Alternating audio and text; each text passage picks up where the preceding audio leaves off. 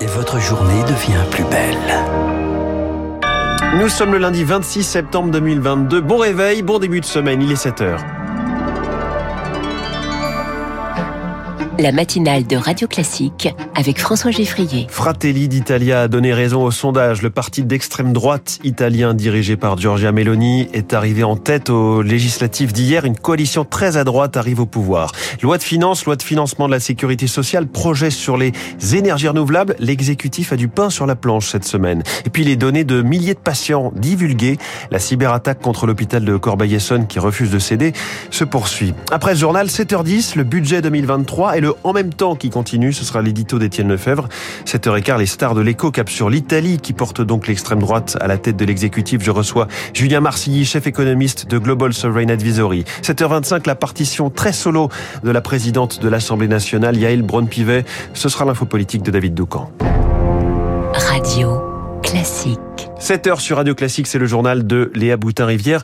Giorgia Meloni réussit son pari en Italie. Et son parti Fratelli d'Italia est en tête des législatives d'hier et la coalition d'extrême droite dont il fait partie obtient à elle seule 40% des suffrages.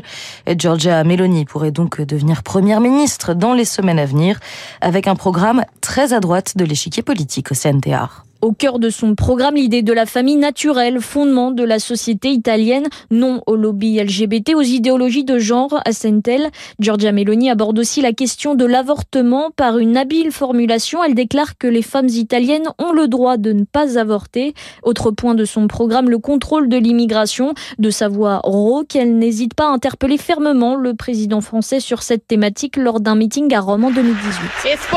Il nous expose au chaos migratoire dans lequel nous nous trouvons aujourd'hui aujourd'hui. Ne viens pas nous faire la leçon, Macron, parce que les Africains quittent le continent à cause de votre politique. Et même si elle tente de lisser son discours en se rapprochant des marches du pouvoir, la chef de file conservatrice veut stopper l'immigration clandestine, explique Jean-Yves Camus, spécialiste de l'extrême droite et chercheur à l'IRIS. Sur l'immigration, elle a effectivement une position très dure, puisqu'elle est favorable au blocus des embarcations qui euh, font passer les migrants dans un système de traite d'êtres humains d'une rive à l'autre de la Méditerranée. On parle bien d'un blocus naval. En revanche, les thématiques de l'environnement, du réchauffement climatique restent les grands absents de son programme politique. la victoire de Giorgia Meloni fait réagir en France. Jordan Bardella, le président par intérim du RN, a salué une leçon d'humilité à l'Union européenne. Puis on revient sur cette victoire toute la matinée avec notamment à 7h40 l'éditorialiste italien Alberto Toscano. Les Verts se déchirent autour de Julien Bayou. Yannick Jadot a appelé le secrétaire national du parti à quitter ses fonctions sur fond d'accusation de violence psychologique sur une ancienne compagne. Quant au gouvernement, il a donc du pain sur la planche aujourd'hui. Semaine chargée et charnière puisqu'il y a au programme les lois de finances et de financement de la sécurité sociale. Ce dernier a un potentiel explosif. Il pourrait contenir le très controversé texte sur les retraites, une réforme promise hier encore par Gabriel Attal, sans précision toutefois sur la méthode. L'exécutif qui fait aussi la guerre aux arrêts de travail abusifs. Il ne veut plus rembourser les arrêts maladie délivrés en visio, sauf avec le médecin traitant. Les téléconsultations ont explosé avec le Covid et ces arrêts maladie ont coûté plus de 100 millions d'euros l'an dernier. Pour Jean-Paul Hamon, médecin généraliste et président d'honneur de la Fédération des médecins de France, il est temps de mettre le haut là. Certains patients euh, multiplient les téléconsultations jusqu'à obtenir des arrêts de travail et ce sont des consultations qui sont multiples et qui sont remboursées par la sécurité sociale. Il y a eu euh, un développement technique euh, très important. Alors derrière, il y a eu les plateformes commerciales qui ont décidé de faire de l'argent. Il y a une boîte qui vend des cabines de téléconsultation aux pharmacies. Il y en a même dans des monoprix avec un lecteur de carte vitale. C'est-à-dire que ces gens-là ont l'intention de faire rembourser les téléconsultations qui ont lieu dans ces télécabines de monoprix. Donc il serait temps quand même que euh, la sécurité sociale et le gouvernement euh, régulent tout ça parce que tout ça, au bout du compte, c'est une dégradation de la qualité de prise en charge des patients. Et sachez toutefois que le fameux trou de la Sécu va se résorber l'an prochain. Un peu moins de 7 milliards d'euros de déficit contre près de 18 milliards cette année. Autre texte sur la table ce lundi, celui sur les énergies renouvelables. Emmanuel Macron veut que la France aille deux fois plus vite en la matière. Avec ce projet de loi, le président espère rattraper le retard accumulé dans l'éolien et le solaire. Eric Kioch, la France ne consomme que 19% d'énergie renouvelable contre les 23% réclamés par l'UE. D'ici 2050, la France aura une production solaire de 100 gigawatts et une cinquantaine de parcs éoliens en mer. Ce sont les objectifs fixés par le gouvernement.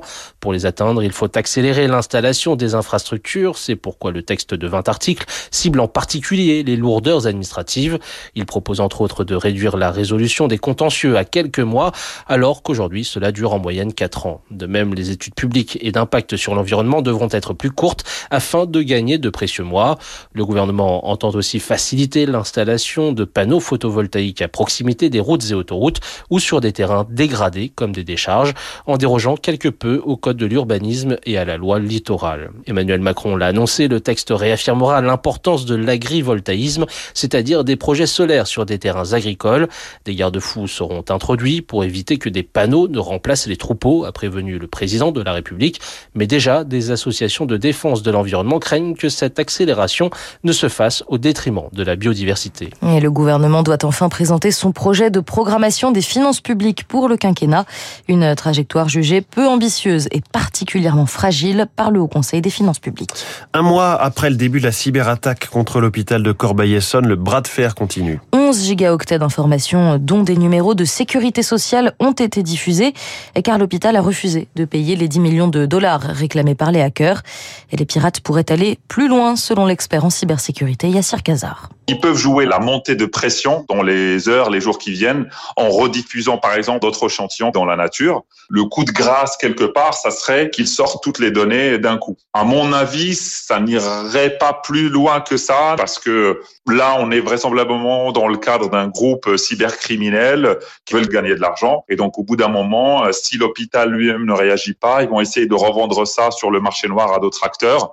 Et je pense qu'il fois qu'ils ont réussi à avoir un retour sur investissement, ils peuvent euh, jeter toutes les données dans la nature euh, pour en finir quoi. L'hôpital va se mettre à disposition des patients et de ses employés pour porter plainte contre les pirates informatiques.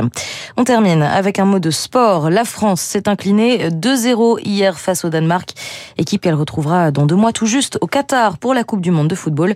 Et de quoi donner un, coup au moral des hommes de Didier Deschamps, qui avait pourtant réalisé une belle performance face à l'Autriche. Merci, c'était le journal de 7 heures de Radio Classique signé Léa Boutin-Rivière. Il est 7h07 dans un instant. L'édito d'Étienne Lefebvre. Pourquoi le président ne fait toujours pas de vrais efforts sur les finances publiques? Puis cette question, l'Italie vient-elle de précipiter toute l'Europe dans une nouvelle crise de la dette en portant l'extrême droite au sommet du pouvoir? Julien Marcilly, chef économiste de Global Sovereign Advisory, est ce matin notre invité.